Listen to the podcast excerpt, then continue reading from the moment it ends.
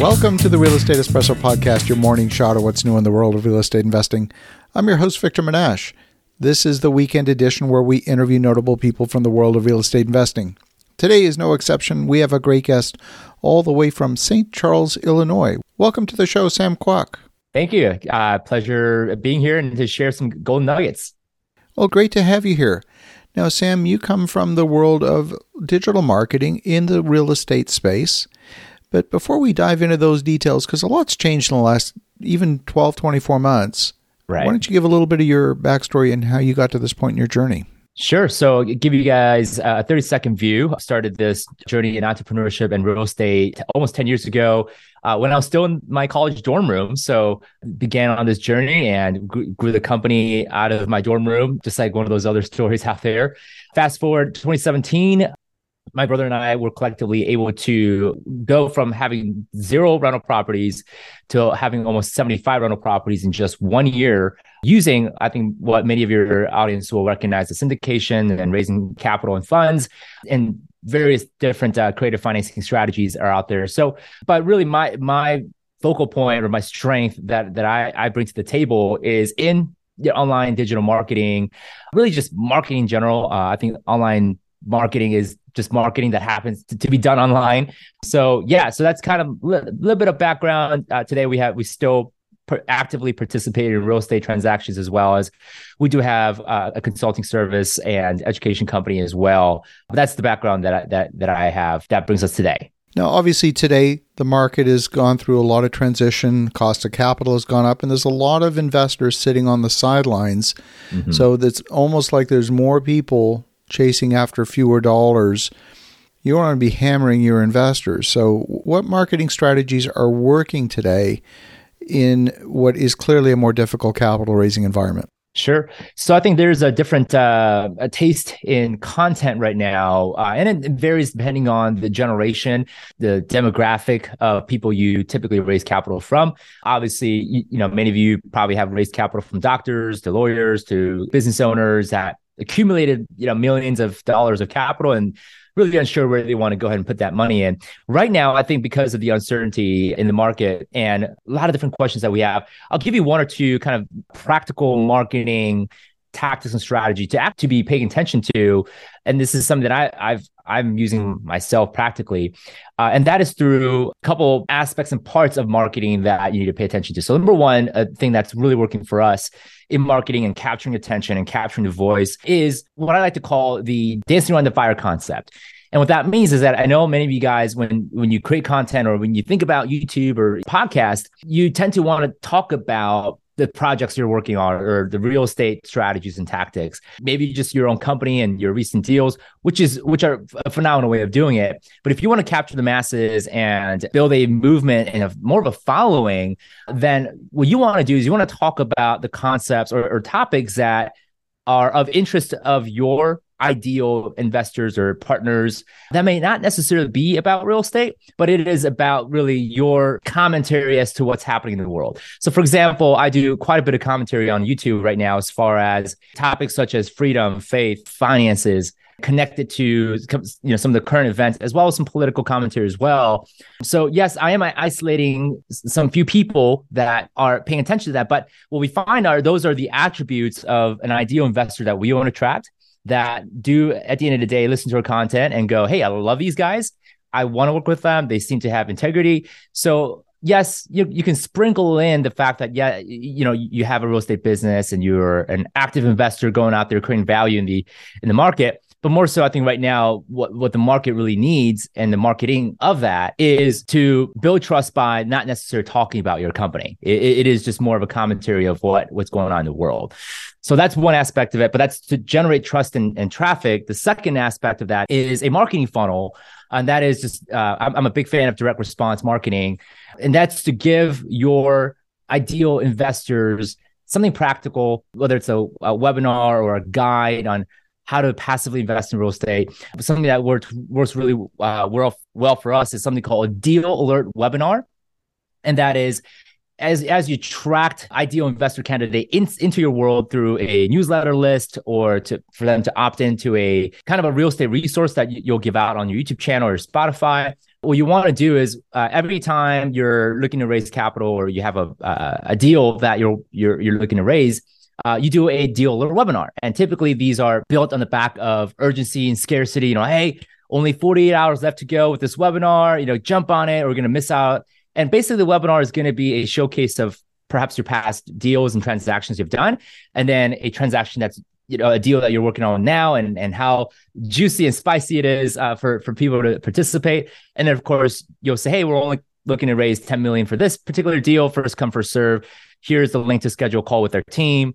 To kind of recap everything and we're going to keep this short but my 80% of the the energy where i spend right now is just in community development or audience development through uh, content that may actually not be about real estate but we we, uh, we find a lot of investors through the through creating content this way. That makes a lot of sense, and it mirrors an awful lot of what we do here on the podcast as well. We don't talk strictly about real estate, but we think we know who our investors are and what matters to them, and understanding what's happening in the macroeconomic environment and in energy and all of the things that actually affect our day to day lives as yeah. business people, as entrepreneurs, as investors. Because at the end of the day, you might classify yourself as a real estate investor, but you're actually an investor first. I think there's very few right.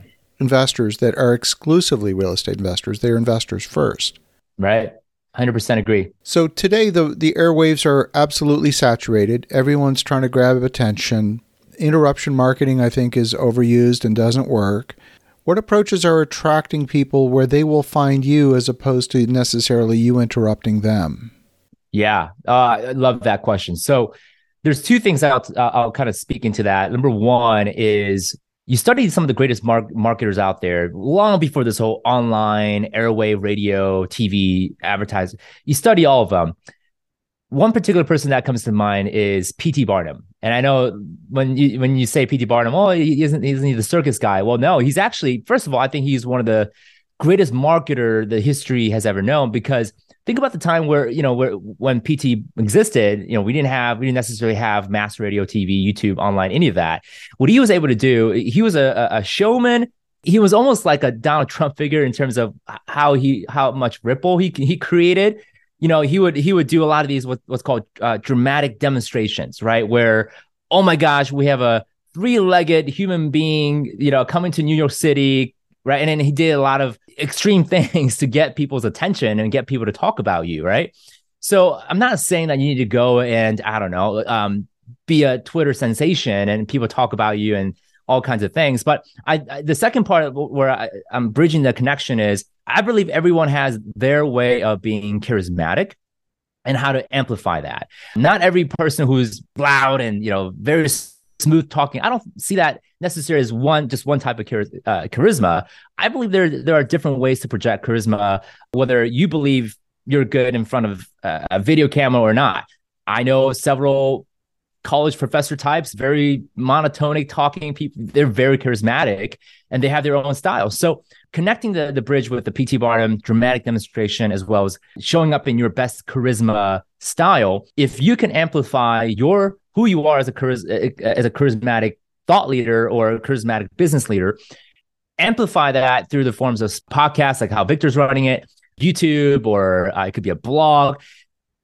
There's so many different ways to do that. So if you can find your charisma style and amplify it and dial it up and really stand out, and you may have to be controversial in, a in a way that sometimes I, I, can be controversial on YouTube as well, where I, I will say, you know, hey, listen, uh, abortion should be illegal, right? And and people get people with nuts, right? But it's something I, I, I it roots to a truth that I believe in. I think a lot of it is coming down to, especially now, there's so much fake stuff out there, Instagram, Facebook, fake photos, right? I, I think people are looking for a fresh, authentic perspective and people will, will look for it. And as soon as they identify that you have that and you, you offer some authentic voice and, and truth and your charisma, I think they're going to stick to you um, because there are a lot of fake content producers out there, unfortunately, you know, across different platforms. So I know I could have given you something more pl- practical, but I think it starts there with that mindset uh, to begin with. I love that. I know as we speak with our investors, many of them are older, many of them are baby boomers. They've made their money, they've they've sold their business, they won the lottery, whatever mm-hmm. it might be. And they're now passing that wealth on to the next generation. Interacting with that next generation is a little bit different than mm-hmm. interacting with the parents. Sometimes the parents are in the fourth quarter and they don't want to be active. They don't even want to invest. They right. want to engage their kids. Uh, what have you experienced?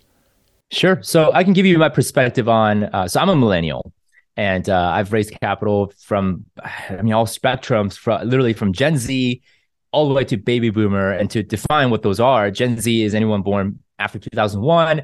You know, baby boomers, you got the the generation uh, after World War II it's interesting because if you look at uh, Gen X and baby boomer, which you're looking at 1950 to 1970 in terms of the areas that they've been born, when you raise capital for them, it is very much performance. What's the return? Can I trust you? Especially from Gen X, Gen X perspective, they, they're more skeptical. So they, they want to keep things real. So they're, they're asking all these really tough questions. So I've experienced that. Now with Gen Z, really in the next 10 to 20 years and if you're building a, a company that you you want to last for for a long time and you want to be in the cutting edge as far as what you're communicating out there to even the future investors of gen z and millennials a lot of the gen zers right now are hungry for some kind of a purpose driven investment now i have mixed thoughts on this because if we're going to this whole esg route i'm not i'm not a big fan of the esg type of investing mindset but there is a level of truth in that the millennials and the Gen Z are hungry for social causes is married to profit revenue opportunities. And I'll, I'll give you an example. One of the issues right now we're looking at is affordable housing issues. A lot of young generations can't afford homes a lot of barrier to to uh, to the entry of owning a home. Well, one of the things that that I'm I, have been conjuring up in my head is, well, what does it look like to build subdivisions of tiny homes or super ultra uh, uh affordable homes to them? And I'm giving them their, I'm giving you their perspective. If we can help the minorities and disfranchised people in building um, towns and communities of things that will empower, empower those type of demographics. Uh, Gen Zs with the money while they don't have much of that right now, 20 years from now, are going to think, that's how I'm going to make my decision in terms of investment. Sure, I'm not going to get 20, 30, 40% returns. I'll take 12, but I want to see a better world or better social cause. So in a way, there's there's good and bad in that, uh, pros and cons. So I think Gen Z and the younger millennials are going to be more social cause oriented. So if you're in your 40s and 50s right now and, and you still expect to be in business for the next 20 years, you may have to think about those things as a communication and marketing strategy. And I know some of you out there, 40, 50, 60 years old, you're thinking, okay, I, I, I don't get it. Uh, what what what does social cause have to do with investing? And again, I'm I'm in the same boat, right? I'm like, well, you know what? I, I to me, show me the numbers. If it works, if the deal works, can I trust you? What what is your past performance? That's really all I need to know to make a decision whether I want to engage in a deal or not.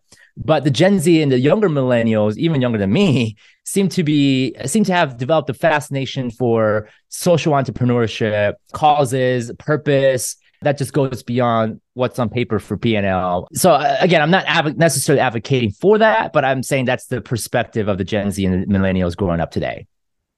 Yeah, that makes a lot of sense. Well, Sam, if if folks want to connect, if they want to learn more, what's the best way?